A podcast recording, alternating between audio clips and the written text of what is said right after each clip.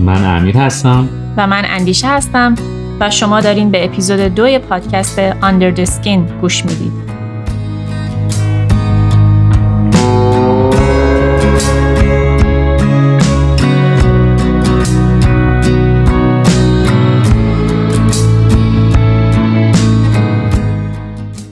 Under the skin یعنی زیر پوست یعنی اون چه در ظاهر آشکار نیست و ما می‌خوایم از داستانهامون و چیزهایی حرف بزنیم که در لایه های عمیقتر زندگی هامون میگذره. علاوه بر ما آرش، آفرین، آریان، سپیده، صدف، افشین و خیلی های دیگه که اینجا نامی ازشون نبردیم به شکلگیری این اپیزود کمک کردن. ما این اپیزود رو به تمام انسانهای جسور و آگاهی تقدیم می‌کنیم که حاضر شدن از زخمهاشون بگن تا از آسیب دیدن بقیه جلوگیری کنن.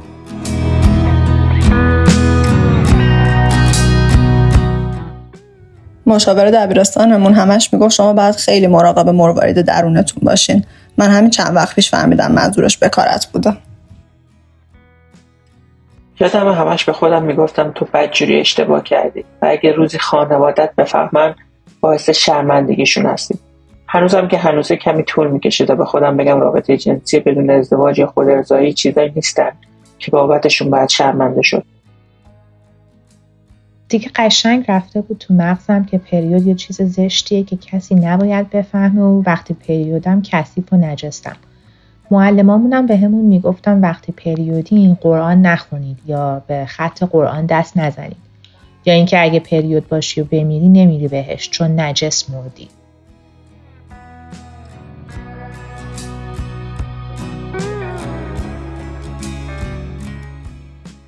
قبل از اینکه به ادامه پادکست گوش بدین در نظر داشته باشین که این اپیزود ممکنه برای همه گروه های سنی مناسب نباشه. در ضمن این اپیزود راجع به موضوعاتی هست که شاید برای بعضی افراد بزرگسال هم ناخوشایند و یادآور خاطرات و تجربه های دردناک باشه.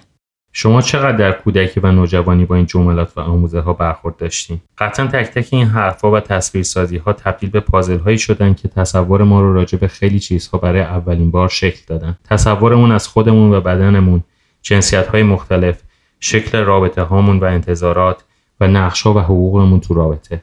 این تصویرها وقتی کودک و نوجوان بودیم در ما شکل گرفتن. وقتی هنوز نوپا بودیم و داشتیم با کنجکاوی دنیای خودمون و دیگری رو برای اولین بار کشف می‌کردیم.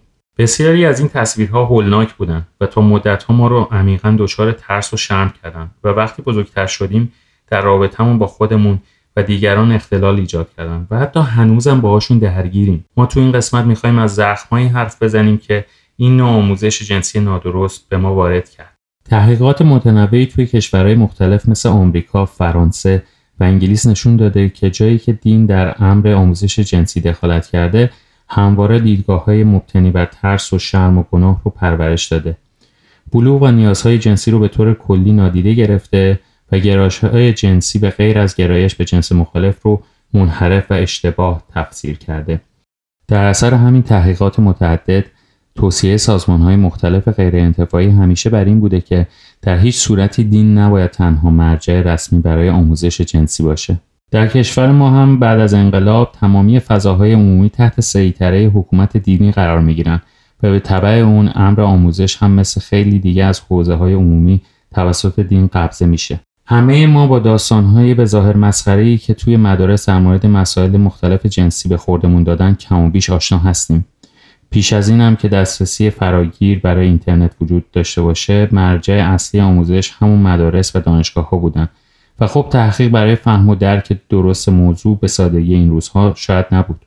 داستانهایی که اثرات روانی مخرب و عمیقی روی همه ما گذاشتن که تا امروز هم همراهمون هستن. که برای حل و حزمشون باید انرژی و وقت زیادی بگذاریم. ما چشم بسته و کور به کشف طبیعتمون رفتیم و از روبرو شدن باهاش فقط ترسیدیم و فقط احساس گناه داشتیم. احساس شرم و گناه به خاطر داشتن طبیعی ترین و ابتدایی ترین امیال بشری. به خاطر احساس علاقه به دیگری به خاطر خودارضایی پریود شدن علاقه به همجنس سکس پیش یا خارج از ازدواج و هزاران مورد دیگه که در ما نهادینه شدن. و جالب اینجاست که حتی در مورد همین احساس شرم و گناه و عقوبتش هم در مورد زن و مرد تبعیض وجود داشته. این زنها بودن که طبیعی ترین اتفاق بدنشون به عنوان امری کثیف و پنهانی و تو هم با شرم و حیا جلوه داده می شده و بدترین عواقب براشون در مورد رابطه خارج از ازدواج وجود داشته. زنها حتی شهادتشون هم وقتی مورد تعرض قرار می گرفتن یا در برابر تعرضی مقاومت می‌کردن نصف یک مرد به حساب می اومده انگار حتی در احساس شرم و گناه هم برابر نبودیم. هدف ما در این اپیزود به اشتراک گذاشتن روایت هامونه داستان ها و آسیب هایی که شاید کمتر ازشون حرف زده میشه هنوز تابو هستن و حرف زدن ازشون کار ساده نیست. این کار شروع یه تمرینه برای اینکه دریچه به گفتگو باز کنیم تا نوری بتابونیم به رنج ها و آسیب هایی که معمولا در تاریکی اتفاق میافتند یا در سکوت قربانیان و اطرافیانشون نادیده گرفته میشن. امیدواریم که شنیدن این روایت ها آگاهی بخش باشه. روایت اول. من از وقتی راجب پرده بکارت شنیدم همیشه یه ترسی با هم بود. مشاور دبیرستانمون همش می‌گفت شما باید خیلی مراقب مروارید درونتون باشین. من همین چند سال قبل فهمیدم منظورش بکارت بوده. اینطوری فهمیده بودم که تمام ارزش دختر به باکره بودنشه. و اگه شب اول عروسی مشخص شه پردش پاره شده دیگه تا آخر زندگیش معنیش اینه که دختر خرابیه. از اون موقع حتی میترسیدم مثل قبل ورزش کنم. یه بار یه تصادف شدید کردیم و شب وقتی حالم یکم اومده بود سر جاش رفتم دستشویی داخل لباس زیرم لکهای خون دیدم. تا ماها با خودم کلنجار رفتم و ناراحت و نگران بودم که چرا اونجا لکه خون بود. نکنه پردم پاره شده باشه. شاید ماها طول کشید که دیگه کم کم فراموش کردم. یا شاید اهمیتش کم و کمتر شد. چون خودم قانع کردم که خب اگه مردی بیاد ببینه که من باکری نیستم و ناراحت بشه همون بهتر که اصلا منو نخواد. یعنی انقدر بی اطلاع بودم و کسی هم نبود جرأت کنم ازش بپرسم که حتی نمی‌دونستم که من یا پرده بکارت اول در خیلی از خانمها اصلا می‌تونه وجود نداشته باشه بعدم اینطوری از بین نمیره. تازه اصلا این چه حرف بیخودیه که ارزش زن به بکارتشه؟ وقتی بهش فکر می‌کنم میگم خب چقدر استرس و عذاب و ترس که با آموزش صحیح اصلا تجربهشون نمی‌کردم. ولی متاسفانه خب برام اتفاق افتاد. آموزش که اصلا وجود نداشت چیزی هم اگه بود تو این مایا بود که مثلا معلم پرورشیمون می‌گفت سکس گناه کبیر است. حتی با شوهرت اگه برای لذت سکس داشته باشی گناه کبیر است. یعنی باید فقط به قصد بارداری رابطه داشت. یادم بهمون می‌گفتن هر جایی از بدنت رو که نامحرم لمس کنه روز قیامت همون عضو بدنت به حرف میاد و شهادت میده. گاهی وقتا خواب می‌دیدم دستام یا موهام حرف می‌زنن. همه این عراجیف تا سالها کابوس شده بود برام. روایت دوم. من از هفت سالگی تا حدود 22 سالگی به طور پیوسته نماز میخوندم. بنابراین می‌تونید درک کنید مسئله مذهب چقدر برای من جدی بوده. نه اینکه آدم تندرویی بودم یا با خاطر مذهبی بودنم به کسی زور گفته باشم یا آسیبی رسونده باشم. اما همیشه تلاش می‌کردم اون آدم خوبی باشم که دین و مذهب ازم می‌خواستن. روایتم مربوط به دوره ای از زندگیم هست که تازه داشتم بدن خودم رو کشف می‌کردم. کلاس دوم یا سوم دبیرستان بودم. از صبح تا ساعت سه بعد از ظهر مدرسه می‌رفتم دو روز در هفتم کلاس زبان. کلاس زبانم معمولا بین ساعت 4 تا 6 عصر یا 6 تا 8 شب بود. یه شب که از سرماش یادم میاد زمستون بود از کلاس زبان اومدم خونه. نمی‌دونم چی شد که بعد از درآوردن لباسام برای اولین بار خود ارزایی کردم. بدن سرکشم از یکی دو سال قبلش منو دیوانه کرده بود. و با اینکه از 13 14 سالگی از همکلاسیام درباره خود ارزایی شنیده بودم به دروغ بهشون می‌گفتم انجامش دادم. در حالی که اصلا نمی‌دونستم چیه. فقط می‌دونستم که خواسته جنسیم خلاف احکام دین و مذهبه. هیچکس هم از بلوغ جنسی صحبتی نمی‌کرد. اصلا نمی‌دونستم با تغییرات بدنم چیکار باید بکنم. و این ناآگاهی اون یکی دو سال بلوغ رو برای اون پسر تنهای 14 15 ساله جهنم کرده بود. با خود ارزایی دفعه اول جوابم رو پیدا کرده بودم. راستش تجربه بسیار دلپذیری بود. اما این خوشی دوامی نداشت. به فاصله دو سه روزه بار انگار بدنم دوباره اون تجربه لذت رو ازم می‌خواست. از اون طرف اینطور فهمیده بودم که خود ارزایی در اسلام گناه کبیر است. از اینجا بود که عذابهای من شروع شد. تلاشم رو می‌کردم که به وسوسه تجربه اون لذت اول پاسخ رد بدم. و خودم رو سرکوب کنم. اما زیاد دوام نمی آوردم و تسلیم می شدم. هر بار بعد از خودارضایی از خودم متنفر می شدم که گناه بزرگی مرتکب شدم. گریه می کردم حمام می رفتم غسل می کردم نماز و قرآن می خوندم تا بخشیده بشم. زندگیم پر شده بود از بیزاری از خودم. غریزه جنسیم با مذهبم به تعارض رسیده بود و برای من مذهبی دین همیشه پیروز بود و من باید گناهکار و بازنده می شدم. بنابراین باید از خودم بیزار می شدم و باید در برابر غریزم مقاومت می کردم و هر وقت که شکست می خوردم طبیعتا گریه می کردم. کار به جایی کشید که این درد و رنج در من نمود بیرونی هم پیدا کرده بود. گاهی وقتی که هیچ کس انتظارش نداشت می‌رفتم موهامو کوتاه می‌کردم یا روزی دوبار به حمام می‌رفتم و زیر آب میشستم و گریه می‌کردم بالاخره با روزی دو جز قرآن خوندن و نماز شب خوندن و گریه و از خود بیزاری های فراوون بعد از حدود یه سال تونستم غریزه جنسیم رو سرکوب کنم. بعد از حدود 6 7 ماه اما دوباره به خود ارزایی رو آوردم و همون عذابها تکرار شد. اما این بار دیگه یاد گرفته بودم چطور با غریزه جنسیم کنار بیام. روایت سوم. اولین بار که پریود شدم به مامانم گفتم. یکم استرس گرفته بودم چون چیز زیادی در مورد پریود نشنیده بودم و نمی‌دونستم چرا داره خون ازم میاد. وقتی به مامانم گفتم منو برد توی اتاق و یهو بی هوا زد تو گوشم. من شوکه شدم و شروع کردم گریه کردن. بلا فاصله مامانم بغلم کرد و گفت این رو زدم که از این به بعد بدونی خانوم شدی و هر وقت مرد نامحرم ببینی گناهات باید از شرم و حیا همینطوری گل بندازه. وقتی هم سینام شروع کرد بزرگ شدن و یه جورایی به چشم اومدن مامانم مدام به هم می‌گفت شونهاتو بده جلو زشته. تو دیگه زن بزرگی شدی باید حیا داشته باشی. من سنم طوریه که هم تو زمان شاه مدرسه رفتم و هم اواخر دبیرستان تو جمهوری اسلامی. یکی از چیزهایی که اون موقع بود الانم هنوز مسئله است این تابوی خرید نوار بهداشتیه. همیشه باید از همه پنهان می‌کردیم. واسه همینم خب من چون می‌دیدم همه همینقدر رعایت می‌کنن دیگه قشنگ رفته بود تو مغزم که پریودی یه چیزی بدیه که کسی نباید بفهمه و وقتی پریودم کثیف و نجسم. معلمامون بهمون می‌گفتن وقتی پریود هستین قرآن نخونین یا به خط قرآن دست نزنین. یا اینکه اگه پریود باشی و بمیری نمیری بهش چون نجس مردی. یا اینکه باید آخر پریودمون غسل می‌کردیم و الان نمی‌تونستیم نماز بخونیم. فکر کنم هیچ کس فکر نمی‌کرد که این حرفا چه حس بدی ایجاد می‌کنه. تو دختری که تو اون سن بلوغ همینطوریش هم کلی شک و ناامنی راجع به خودش و بدنش داره. من فقط 14 سالم بود. ولی حرفایی میشینم که فقط و فقط آموزش واسه حجب و حیا بود. که دختر خوب چطوریه دختر خراب چطوریه. همش هم حرفای صدمنی قاز و بیپای و اساس محض رضای خدا یه نفر راجع به بهداشت پریود یا بیماری های شایع صحبت نمی‌کرد. همین باعث می‌شد حتی برای دکتر رفتن و یه چکاپ معمولی هم با استرس بریم. نکنه اونجا آشنا ببینیم. حالا نگن چرا دختر نوجوان اومده دکتر زنان. همیشه همه چیز راجع به آبرو و حیا بود فقط. مثل وقتی که راهنمایی بودم با یکی از همکلاسام یه عکس گرفتیم پاهام یکم باز بود. مدیرمون که دیدش گفت خوب نیست دختر پاهاش باز باشه. می‌گفت کدوم زن موفقی تو دنیا دیدین که لباس باز بپوشه و بخواد اندامش رو به نمایش بذاره؟ خب چه ربطی داشت آخه؟ معلم دینیمون می‌گفت اگه جورابت سوراخ باشه و نامحرم به اندازه یه سکه از پای تو رو ببینه توی جهنم سکه رو داغ می‌کنن تا سرخ شه و می‌ذارن روی جای اون سوراخ جوراب و میسوزوننت. یا اینکه اگه مرد نامحرم حتی فقط مچ پات هم ببینه انگار باهاش زنا کردی. خیلی دردناکه وقتی بهش فکر می‌کنم. روایت چهارم. یادم یه بار که پریود شده بودم خون از لباسم پس داده بود به مبل. برادرم لکه خون رو دیده بود همون جایی که من نشسته بودم. یه دفعه صداشو شنیدم که با یه حالت ترس زیاد گفت مامان چی شده؟ این لکه خون از کجا اومده؟ من یخ کردم و اصلا نمی‌تونستم برگردم و تو صورت برادرم نگاه کنم. فقط دویدم داخل همون و نمی‌دونستم چی کار کنم. فقط ترسیده بودم و خجالت میکشیدم. درست یادم نیست بعدشو. فکر کنم مامانم اومد و گفت نه این خون نیست. یه لکه مربای آلبالوه. یه همچین چیزی یادم نیست. فقط یادم که بعدش من هی از مامانم میپرسیدم چی شد؟ فهمید؟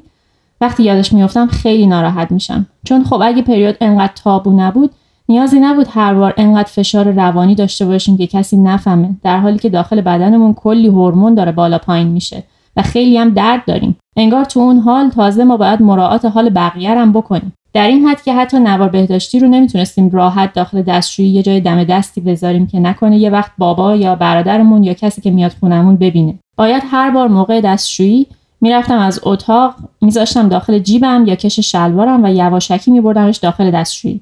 این حس دزدکی بودنش و اجبار برای مخفی کردنش و صحبت نکردن یه فشاری بود روی من به خصوص اگه مثلا دلدرد شدید داشتم. از اون طرفم خودم رو می‌ذارم جای برادرم که خب دیده بود لکه خون و احتمالا هم هیچ ایده ای نداشت اصلا پریود چیه. و فقط دیده بود از من خون رفته. چقدر احتمالا ترسیده. الان چند وقت هر وقت پریودم و حالا حوصله ندارم یا درد دارم گاهی تو صحبت پیش میاد که بلند میگم پریودم. مامانم هنوز لبخند می‌زنه و ابرو میندازه بالا که وای نگو اینجا آقایون نشستن. منم بلندتر میگم همه می‌دونن پریود چیه. و خب جالبترش اینه که هر بار مثلا بگم درد دارم روز بعدش برادرم پیغام میده که گفتی درد داری بهتری الان؟ و من خیلی احساس خوبی بهم به دست میده. حس می‌کنم چقدر حیف که برادرم مثل مردای دیگه که این فرصت رو نداشتن نتونسته درست آموزش ببینه که اولا نترسه بعدم حامی باشه. تو اون روزا بیشتر درکم کنه و کمکم کنه. اما این موقعیت هم از من و هم از اون گرفته شد بدون هیچ توجیه درستی. دلم میسوزه برای همه فرصت هایی که از من و همه همسن و سالام گرفته شد و نتونستیم رشد صحیح و درستی کنار جنسیت های مختلف داشته باشیم. همین قضیه یه مثال کوچیک از کلی آموزش غلط دیگه است که باعث میشه رابطه زن و مرد خیلی نادرست شکل بگیره. به پسرا میگن زن و خواهر و مادر ناموس شما هستن و آبروتون در گروی حیای اوناست. یا مثلا غیرت نشونه عشقه. خب این پسر بعدا بزرگ میشه و فکر می‌کنه راه ابراز علاقه اصرار و کنترلگری و حتی خشونته. زن هم از اون طرف فکر می‌کنه غیرت و شک و کنترل نشونه عشق و مطیع بودن و شرم و حیا داشتن معیار خوب بودنه. و خب این چرخه معیوب همینطور ادامه پیدا می‌کنه. روایت پنجم. این روایت بیشتر در مورد عدم آموزش جنسیه. و مربوط به چندین سال خشونت جنسی در دوره ای از کودکی که بیشتر از ده سال باعث شده بود از خودم متنفر باشم. تا قبل از دوره راهنمایی این خشونت ها فقط محدود به لمس و فشار دادن آلت جنسی توسط قلدرهای محله و مدرسه بود. البته یادم میاد خیلی کوچکتر که بودیم توی کوچه‌ای که بازی می‌کردیم پیرمردی بود که شلوار بچه ها رو می‌کشید پایین و آلتشون رو تماشا می‌کرد. اصلا اینطوری بگم که تقریبا هیچکس به ما خصوصی بودن اندام رو یاد نداده بود. از همون بچگی مرز خاصی برای بدنمون رو یاد نگرفتیم.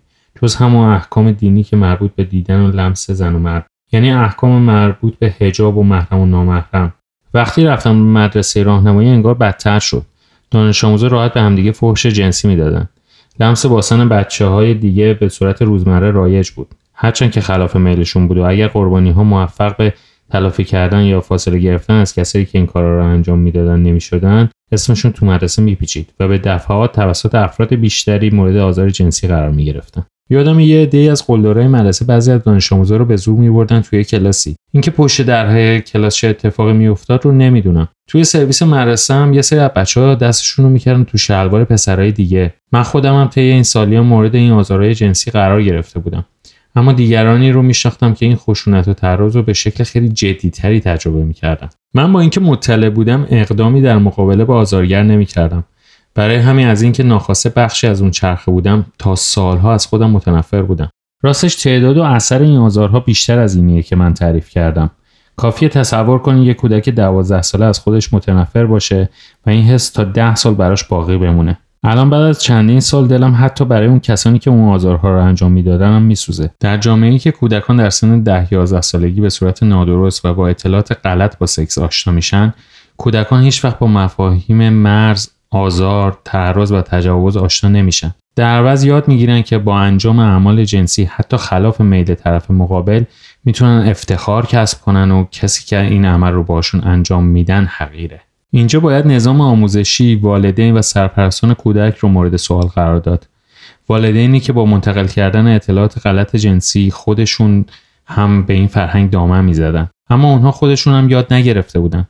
چون تو خانواده اونها هم حرف زدن از مسائل جنسی خلاف شر بوده. بیهیایی حساب می شده و تنها رابطه درست از نظرشون بعد از ازدواج شکل می گرفته حتی اگر ازدواج و رابطه جنسی با کودک بوده باشه. علاوه بر این در زمان اونا مسئله رضایت هم مطرح نبوده. اونها یاد گرفته بودن که غیر از این هر رابطه غلطه و مقصر و مایه ننگ هم کسیه که آلت مردانه طرف مقابل به او تحمیل شده. تو مدرسه هم کسی به کودکان اطلاعات درست رو یاد نمی‌داد چون حرفای مرتبط با مسئله جنسی خلاف دین و مذهب تلقی می شدن. روایت ششم. یه بار معلم پرورشیمون گفت بچه ها اگه همکلاسیاتون که همه دخترن خواستن بغلتون کنن مثلا موقع سلام یا خدافزی شما بغلشون نکنین ممکنه قصد بد داشته باشن. من اصلا اون موقع تا سالها بعدش نفهمیدم منظورش چی می‌تونه باشه. الانم فقط حدس می‌زنم. احتمالا منظورش این بوده که ممکنه همجنسگرا باشن مثلا. فکر کنم یه عالمه از آموزش هایی که به من داده شد تو مدرسه اگه بشه بهش گفت آموزش مثل این مثال بود. یعنی نه تنها همچین آموزش های بی نهایت اشتباه بود بلکه اونقدر در لفافه گفته می‌شد و با استعاره و مثال بی ربط که ذهن من که اصلا هیچ چیزی در مورد امور جنسی نشنیده بود و نمی‌دونست نمی‌تونست درک کنه که معلم الان چی داره آموزش میده. واسه همینم خیلی تیرشون خطا می‌رفت. چون من اصلا نمیفهمیدم چی میگن که حالا بخواد آموزششون در من سوگیری ایجاد بکنه یا نکنه. فکر می‌کنم خیلی ناآگاه بودم. و این در عین این حال که خوب نبود از طرفی هم من رو از بدفهمی رفرنس ها و جوک ها و داستان های جنسی و سکشوال یه جورایی حفظ می‌کرد. چون من خیلی ساده نمیفهمیدمشون و ازشون میگذشتم. مثلا می‌گفتن تو مدرسه بهشون گفتن تو آخرت سیخ آتشین می‌کنن تو حلق همجنسگراها که از اون طرفشون می‌زنه بیرون. بازم جای شکرش باقیه من همچین چیزایی نشنیدم یا اصلا یادم نیست. به نظر می‌رسه که در همه مذاهب درگیری و مشغله عجیبی بابت امر جنسی وجود داره. به طور کلی مذاهب برای چارچوب های رفتاری درست بشر های ارائه می‌کنن و خب این شامل رفتار جنسی هم میشه. برای همین هم است که مذاهب این همه در مورد سکس و رفتار جنسی روابط پیش و خارج از ازدواج همجنسگرایی و گرایش های جنسی حرف برای گفتن دارن و خب اسلام هم از این قاعده مستثنا نیست هر کس هم که خارج از چارچوب های تعیین شده توسط دین عمل جنسی داشته باشه وادار میشه که سرشار از حس شرم، ترد شدگی، سرخوردگی، گناه و حتی ترس بشه. بسیاری از این آموزش ها به جای اینکه اطلاعات درست رو به ما منتقل کنن با آیه و حدیث دینی داستانهای ترسناک و وحشت از عقوبت صرفا ما رو کنترل می‌کردن ما همه قربانیان این نوع آموزش های جنسی اشتباه بودیم و توی این قسمت از پادکست سعی کردیم خاطراتی رو روایت کنیم که زخم هایی که این نوع آموزش بر روح و روان همه ما برجا گذاشته رو بهتر نشون بده. آموزش مسائل جنسی باید بر پایه شواهد علمی، روانشناختی و جامعه شناسانه باشه.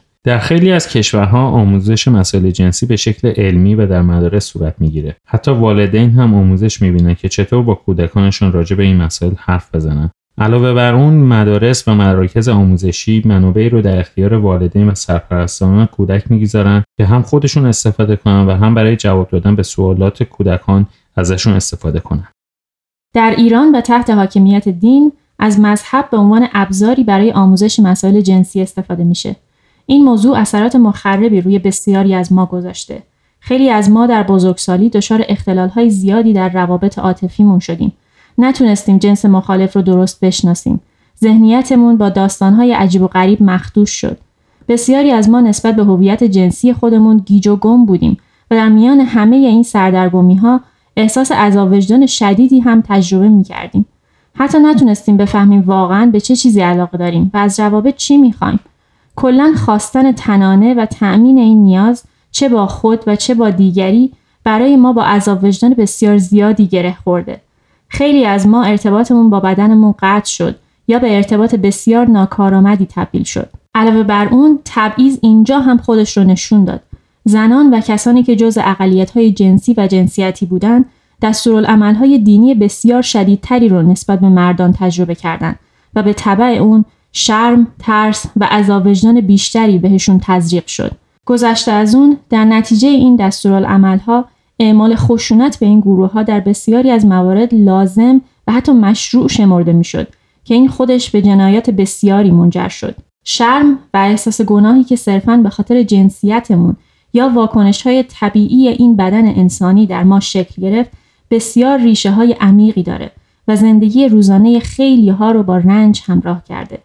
بازسازی رابطه با بدن و رابطه با دیگری برای خیلی از ما مسیری پر از چالشه مسیری که با روان درمانی، خودشناسی، مطالعه و تلاش هموارتر شده. مسیری که پیمودنش با رنج بسیار همراه بوده. مسیری که هر کدام از ما به تنهایی به دوش کشیدیم تا از خودمون انسانهای سالمتری بسازیم. تا زخمهای یک سیستم ناکارآمد رو بهبود بدیم. تا تلاش کنیم و امید داشته باشیم که نسلی که ما میپروریم انسانهای سالمتر و شادتری باشند آدمهایی باشند که شوق کشف و بروز حس کنجکاویشون با حمایت و آموزش همراه باشه. آدمهایی که امنیت دارن و می‌دونن بزرگسالها با حواس جمعی و محبت مراقبشونن و هر جور باشن میپذیرنشون. ما تو این پادکست سریح و شفاف از احساساتمون و تجربیاتمون گفتیم تا این قفس ذهنی رو برای خودمون و شاید برای دیگران بشکنیم. ما می‌خواهیم همه رو دعوت کنیم که از این موارد حرف بزنن و تجربیاتشون و تقله های روزمرهشون رو برای رها شدن از این هنجارهای پوسیده با ما و دیگران به اشتراک بذارن. تا شاید بتونیم از هم یاد بگیریم و از اونچه بهمون رفته درسی بسازیم برای امروز و فردامون. برای یک زندگی بهتر.